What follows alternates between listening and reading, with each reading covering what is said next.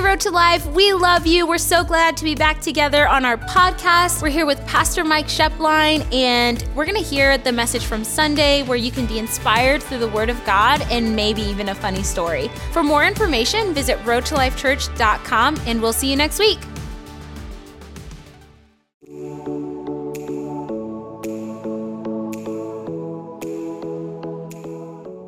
We have been in a series, or we just kind of launched into it, excuse me, last week.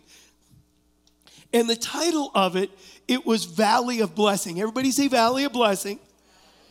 And when you use the term Valley of Blessing, and we laid the foundation last week, is that life we see not only in the Bible, but you see people refer to it today, is we have two different types of experiences or extremes, what we'll call in life. We have mountaintop experiences. How many of you love the mountaintop? Oh, we could just stay here, camp here. How many of you know? But then we also have what is classified, or we use the term, oh, I'm in a valley. Oh, I'm facing some valley kind of stuff right now. And really, what it all boils if we could break it all down, is all of us have aspirations for our life.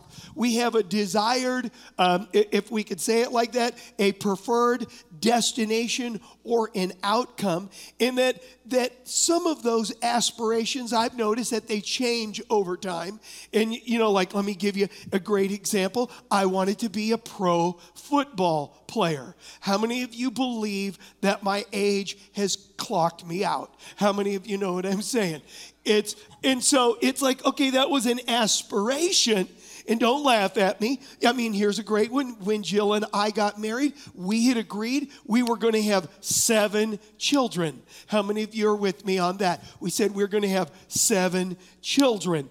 We had four, and we looked at each other and said, We're out. How many of you know what I'm saying?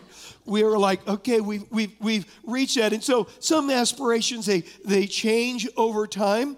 And um, sometimes things take longer than we thought. Typically, you have to plan and take practical steps in your life. You know, if you have children, you probably have aspirations for them. And hopefully, those aspirations, number one, is a relationship with the Lord. But number two is whatever they're created and called to do, that they find that spot and they do it with principle and purpose in, um, in their life. And, and you, when you think about it, is just if, is you have aspirations if you have children for them and you have aspirations for yourself. Do you know that God has aspirations for us, his children? And we started talking about that last week. We started talking about something that we called the valley of blessing, and that life is about mountaintop experiences, their highs, they're lifters, they're exhilarating, but it's also about valley experiences. And both are important in our development and growing, not only as Christians, but as people. God wants our faith to stay the same, whether it is a mountaintop experience or it is a valley experience. There is one standard norm in our life, and that is faith. God created us, and we see this in the Bible. We talked about it last week to experience both. They have a developmental purpose in our lives, and we found that out last week. God wants us to know Him as faithful and the same no matter what, our, what is going on in our life, whether we're on a mountaintop or we're in a valley. God wants a steady norm that we anchor our life on Him and the principles of His Word. And this is what living in God's best is all about. And if we think about it naturally down here, is everything down here, when you talk about mountains and valleys, has them. Relationships have mountains and valleys. Can we all agree with that? It, relationships have mountains and valleys. If you think about it, endeavors, they have mountains and valleys. How many of you were going to start something and you were like, oh my gosh, this is going to be insane? And you were pumped only to find out a few miles down the tracks, you got your head knocked where your feet used to be, and you had to say, okay, I'm just going to, I got to reevaluate and I need to uh, assess in this particular thing. Dreams in our life. Dreams have mountaintop and valley experience. Everything worthwhile, realize this, has a mountaintop experience and it has valley experiences. So if you're here today and you are on a mountaintop experience, we're excited and we're celebrating with you. Okay, but if you're here and you are in a valley, let me tell you, we're excited because God is with you and He's going to use it for your certain good. You're going to grow. It has a redemptive purpose. We see this cover to cover in the Bible that God wants our faith to have endurance and staying power when our circumstances change. When circumstances, He wants us to know Him as a loving, faithful, trustworthy, navigating Father that is leading our lives no matter what has happened, no matter what is happening, and no matter what season we're in, and live by our trust in Him. God, I'm going to live by my trust in you. You know, in Psalms 91, I'm going to just read it. Psalms 91 is one of those foundational scriptures, kind of like Psalms 23. But it says this those who live in the shelter of the Most High will find rest in the shadow of the Almighty. How many? That's a pretty cool verse. How many of you know what I'm saying? Um, but as you keep reading, look at what it says.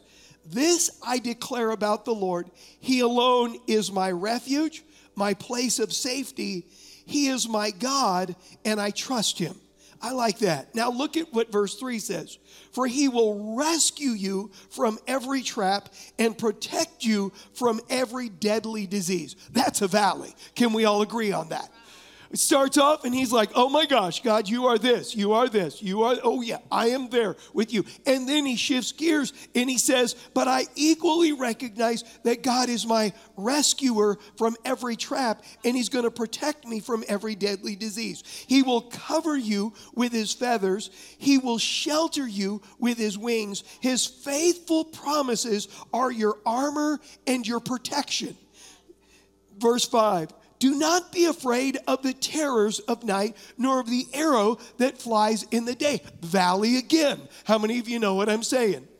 Verse 6 Do not dread the disease that stalks in the darkness, nor the disaster that strikes at midday. I like the Apostle Paul said it like this Paul said that at a certain time in his life, he said, Everybody forsook me, nobody stood with me, but the Lord stood with me. Let me tell you, if we're aware that God is standing with us, we can go through anything. But if when we go into a valley, we think God has forsaken us, it prolongs it and it makes it harder in our life. That God is a God of the hills, He's a God of the valley. And so last week we laid a foundation um, in an upside down world, and the only, the only one that is stable is God.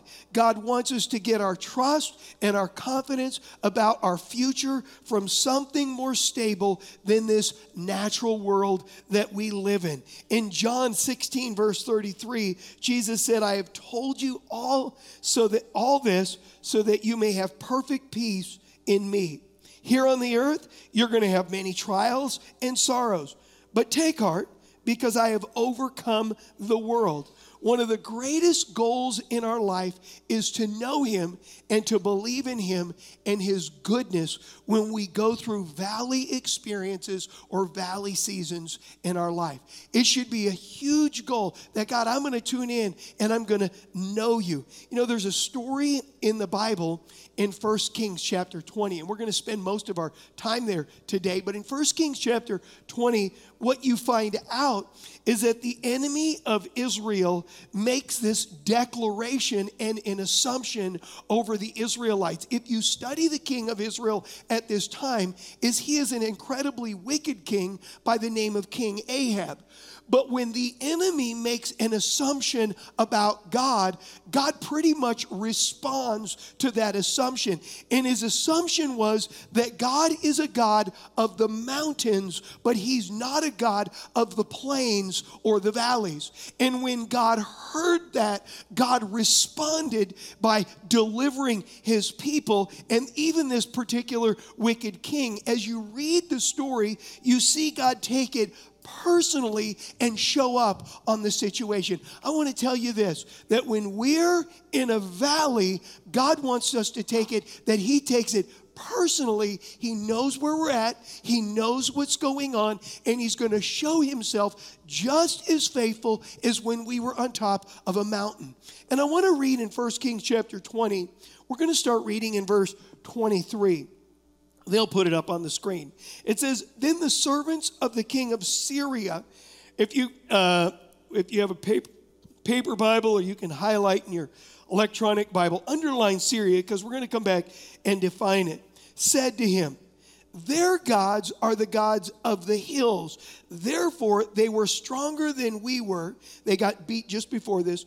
But if we fight against them in the plain, surely we will be stronger than they. So, so, so do this.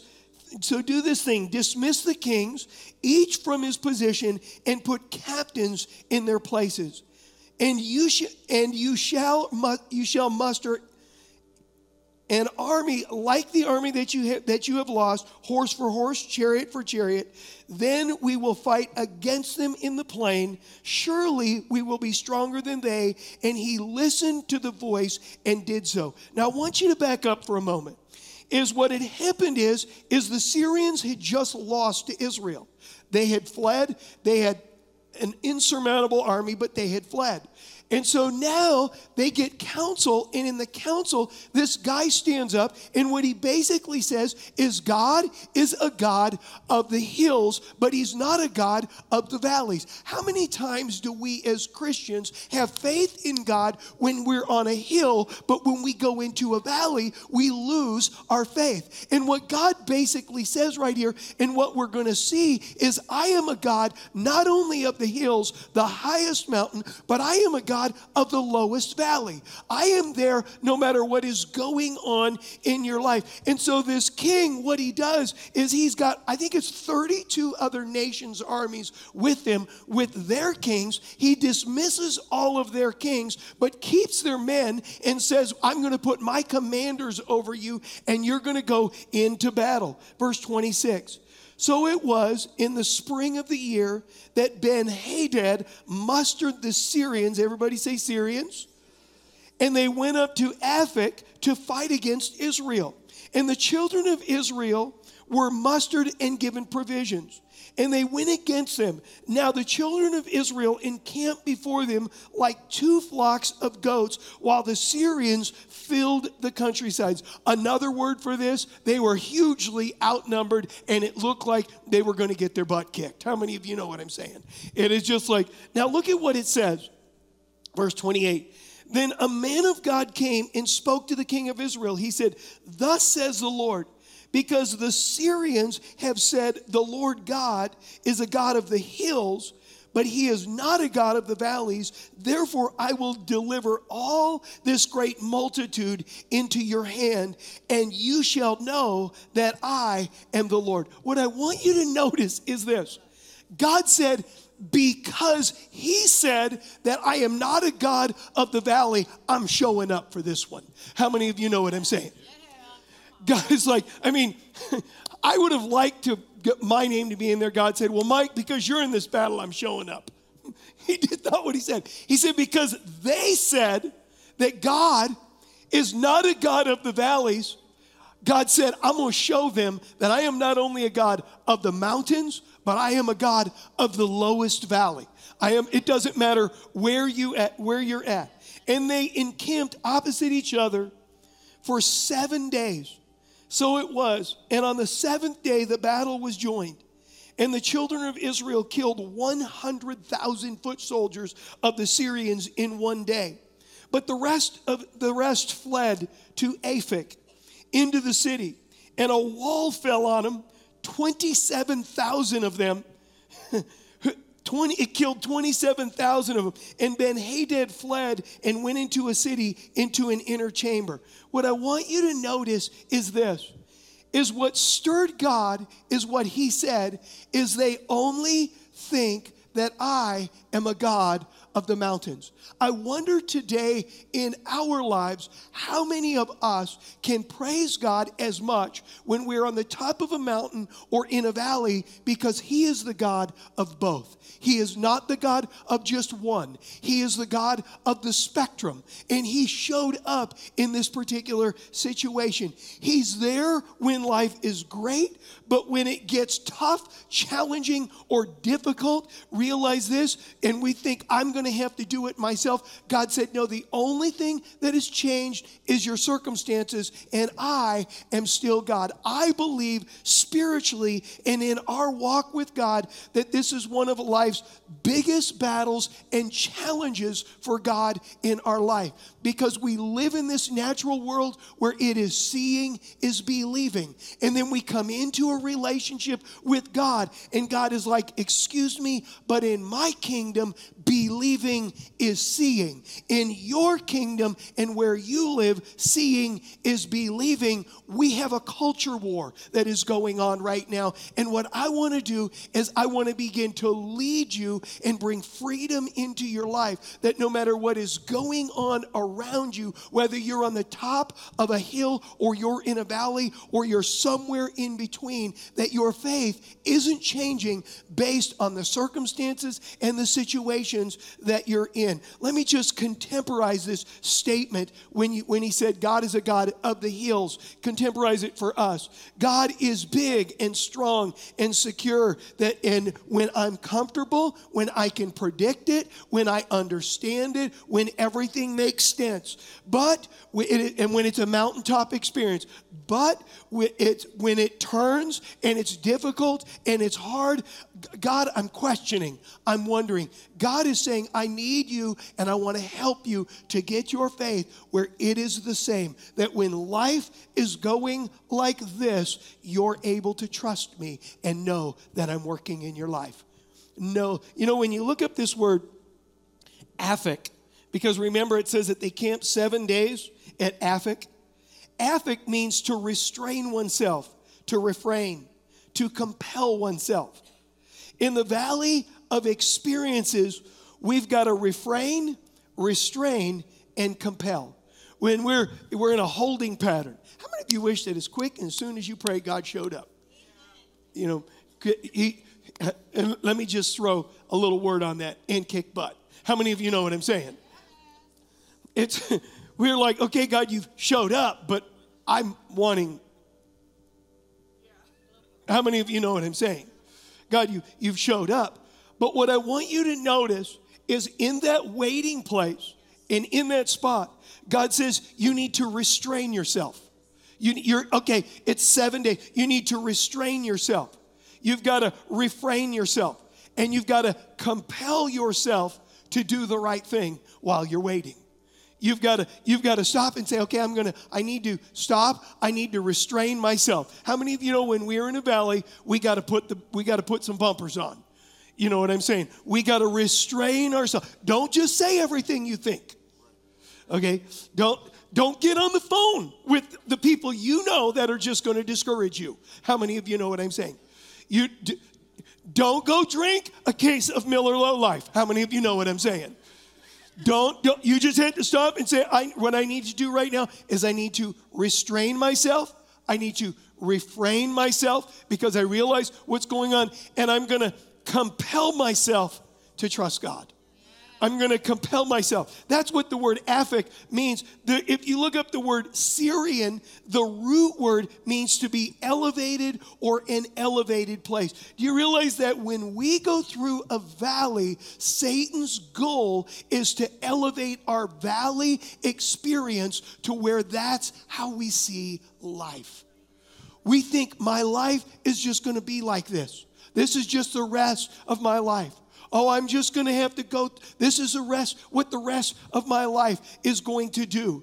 And his, Satan's goal is to elevate our valley experience to where now we're viewing life through that rather than the faithfulness, the goodness, and the promises of God. See, the battle is to keep our head and our heart in the right spot when we go through a valley we've got to keep our head and our heart in the right spot in valley seasons. You know, there's a scripture, it's a, a passage, and I've heard different people teach on it stuff, but I think it's misunderstood by a lot of believers. But it's in Second Corinthians 10, chapter, th- chapter 10, verse 3 through 5. It says, For though we walk in the flesh as mortal men or mortal people, we are not carrying on our spiritual warfare according to the flesh and using the weapons of man or natural world. The weapons of our warfare are not physical weapons of flesh and blood. Our weapons are divinely powerful for the destruction of fortresses. Now, look at, he defines what we're destroying.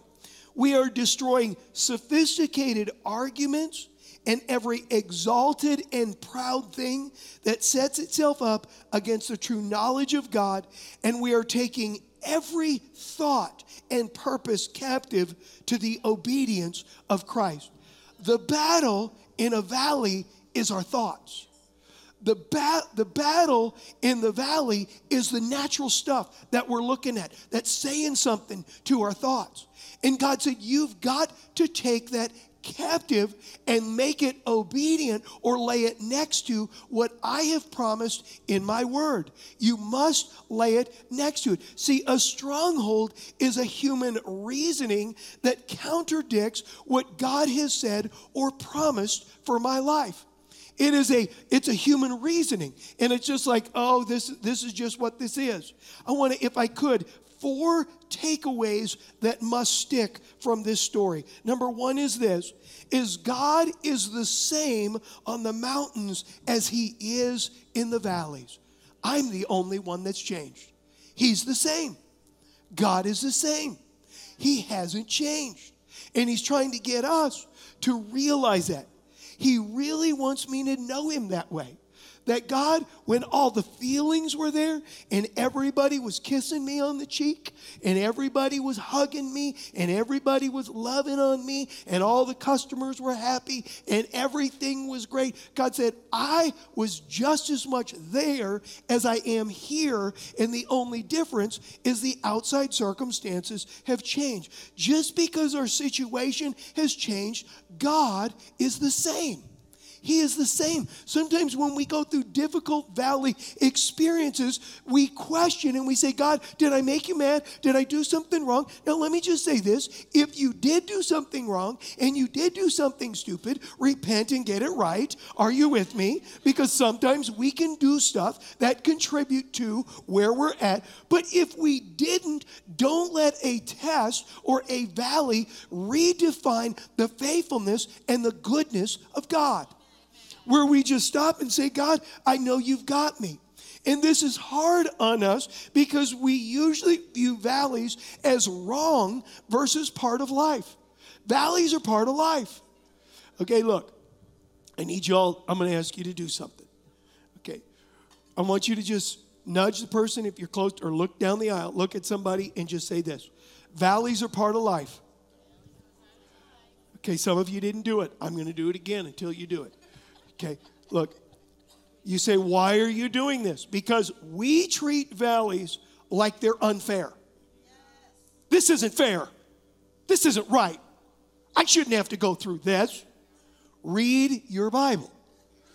Okay, look at your life. We live in a fallen world. You say, why are valleys part of life? Because we live in a messed up world. You can be driving down the road in your brand new car, and someone can decide to plow in to the side of you. And you stop and you say, What happened? You know what? God is good. Something stupid just, unless you ran a stop sign. How many of you know what I'm saying? It, and we've got to just stop and just settle. You know what, God? I realize that um, that valleys are not wrong; they're part of life. We've got to just get that out of our brain. Now, if we're in a valley because of something that we've done, we need to learn from it, modify, so we don't live in it. How many of you are with me on that? But we need to stop and quit saying, you know, this is, you know, this is this isn't fair, this isn't right. Maybe it isn't, but I want to tell you this, God's with you in it, and if you read his word, what you'll see is if it is unjust, he will give you double for your trouble. He's really good, but we got to keep our attitude right. Are you with me? We've got to shift the thinking that, you know, well, I'm just going to respond down when I'm in a valley experience. How about just saying, you know what? I'm going to respond that God's got me, that He loves me, and I'm going to work on not worrying. I'm going to work on not being anxious. I'm going to work on not biting people's heads off. How many of you know what I'm saying? I'm going to work on living by faith, trusting God, even though the circumstance, even though this person now, uh, God, I'm just going to trust you. Number two is this is God is always leading when I'm in a valley. He's always leading. We found last week that he created us to know him in both experiences. You know, you say, what do you mean by he's always leading? He's always leading either through his word. If you study his word, he'll, he's giving direction in regard to it. Maybe he'll stir a person to tell you to, in a, in a, to go into a direction that is him. Maybe he'll personally lead you. He's, his blessing and his favor are still there, even though the landscaping has changed. He is still there. He is absolutely still there. God wants us to know Him as more than a sugar daddy. Are you with me? He wants us to know Him as more than a Disneyland dad. He wants us to know Him as a God that, you know what? This is the way life is, and I've got you, and I'm with, and I'm with you. I've got to learn how to tune in when other things are screaming in my ears, where I can stop. How do I tune in when I'm okay? I'm in a valley experience. Okay, I'm going through. God's going to turn this valley to a blessing, but what do I do that tunes me in to Him? Number three is this: is living in God's best will always require faith and have challenging times. It'll always require faith and have challenging times. And I've got to be willing. I've got to just stop and say, you know, I'm living in God's best. That means that you're going to have some challenging times. That means you're going to have to live by faith. That means you're not going to have all the answers. That's what that means. Other times, you know, we just got to just keep on. We just have to say, you know what? I'm just going to keep on. What do you mean keep on? I'm going to keep on doing the right thing. I'm going to just keep my heart right and I'm going to keep doing the right thing. You know, I think in our lives sometimes that there are times that we look and it's like, wow, I feel like that this battle is insurmountable. In other words, I don't I I want to tell you God wants to show himself. Do you remember this battle that was going on here? It said that they were like two small little um, herds of sheep and the whole countryside was filled with 32 other nations. That's what it said. And it was insurmountable. It was insurmountable. True faith always has corresponding action. God, what do you want me to do right now?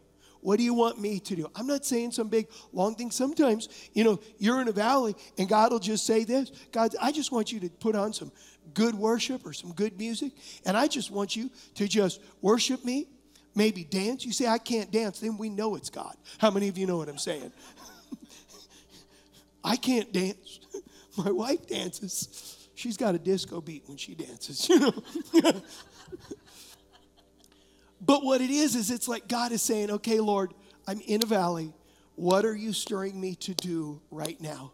I'm going to apply myself and I'm going to do that. Number four, and this is the last one. There's almost always a stand time where it looks like nothing has changed. Ugh, we don't like that, do we? It's like, okay, Lord, I did it 10 minutes ago. What is going on? Do your part, I did my part. God is like, I need you to just trust me. I need you to be willing to stand forever, but trusting that I am faithful. I need you to, to have a heart that says, God, I realize it, this is when we steer our thoughts and guard what we let our heart think on. We steer our thoughts. Could you imagine seven days out here?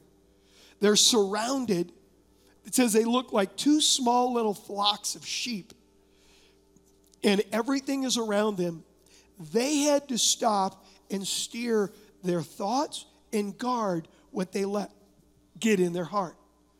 This is a story, I think, when you think about it, is took seven days. It was seven days from when they mounted up and when they got ready. My question to you today is this What about your situation?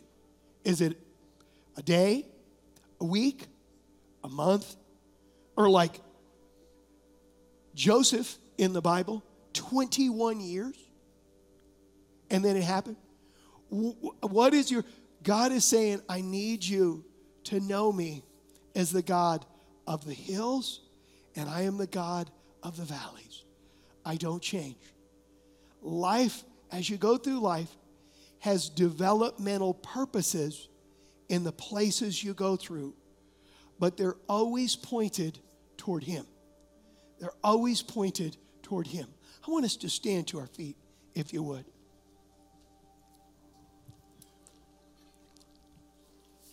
Say this with me. Can I lead you in a scripture? Yes. You know, the Apostle Paul was in prison.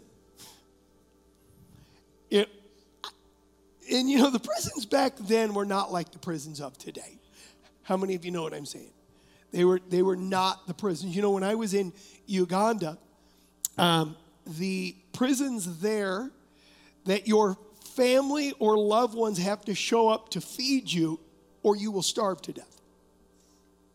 How many of you know you better have some friends before you go in jail? And, but Paul, Paul said this he said, I can do all things through Christ who infuses me with inner strength.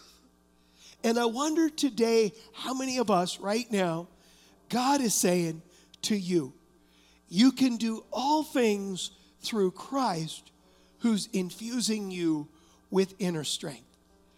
We get focused on the outside. God says, I want you right now to realize that I'm good, that I'm faithful, and that I will give you the strength of whatever you need to not only go through this, but to grow through this. And so it will serve a redemptive purpose in your future. I want every head bowed and every eye closed. You're here today, and you say, You know, Pastor, I know today, right now, I got some valley stuff going on. I got some valley stuff going on in my life. And I need to just tune in I need to be sensitive. And right now, I just need shelter, maybe from the storm or from the situation. I want to pray for you right where you're at. That's you. Lift your hand to the Lord. Just lift it up. Thank you, God. God, thank you for your love. Thank you for your grace. Thank you for your mercy in our life. And Lord, I thank you for my brothers and for my sisters. That, Lord, maybe right now it's a valley experience, but that God, you're faithful and you're good.